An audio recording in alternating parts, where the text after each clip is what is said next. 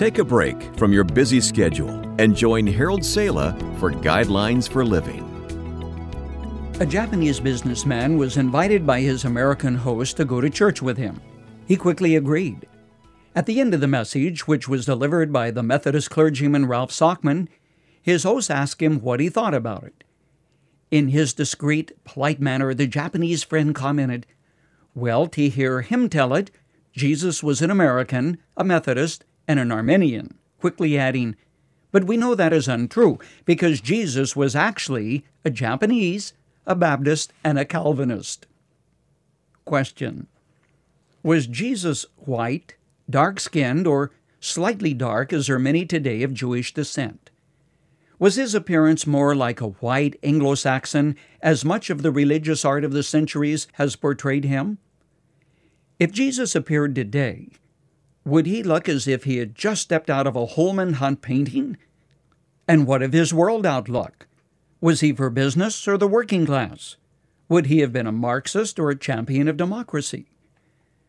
The reality is that Jesus Christ has been all things to all people. In Africa, artists portray him as being black just as they are. In Asia, Jesus is often portrayed with Asian characteristics, and rightly so. Of him, Warren Webster writes The color of his skin was probably darker than mine and lighter than some of yours, for he was born of the almond colored descendants of Shem.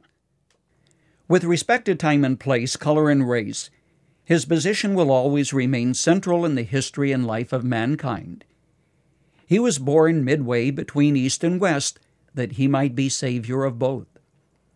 We have difficulty imagining Buddha, Confucius, Socrates, or Mohammed awakening equal devotion in people who live as far apart as the South Sea Island, Sweden, Brazil, Japan, and Uganda. Yet this is precisely the attraction which Jesus Christ has.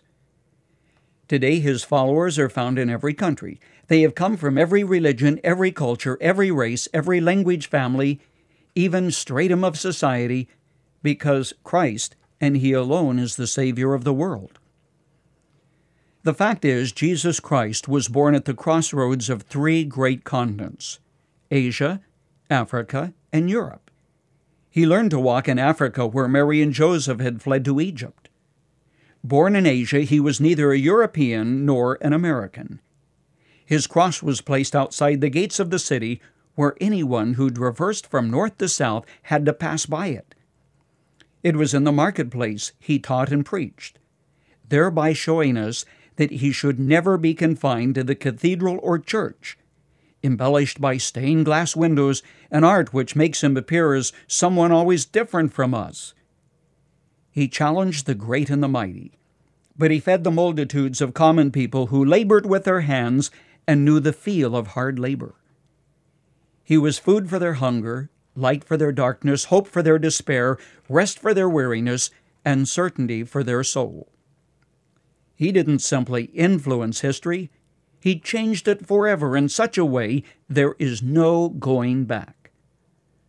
Scores of people having grown up with skepticism and unbelief, have made the decision to refute what he said and did. But in researching what he taught, their lives have been forever turned about as they embraced him as the unique and only begotten Son of God. Jesus said, Follow me. I am the way, the truth, and the life. Thomas à Kempis, the churchman of the Middle Ages, adds, Without the way there is no going, without the truth there is no knowing, Without the life, there is no living. It's still true.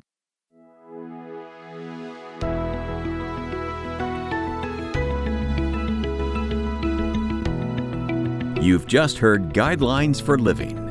For more practical and inspirational messages, visit guidelines.org.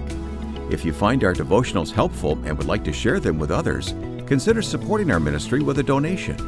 Again, that's guidelines.org. Thanks for listening to Guidelines for Living.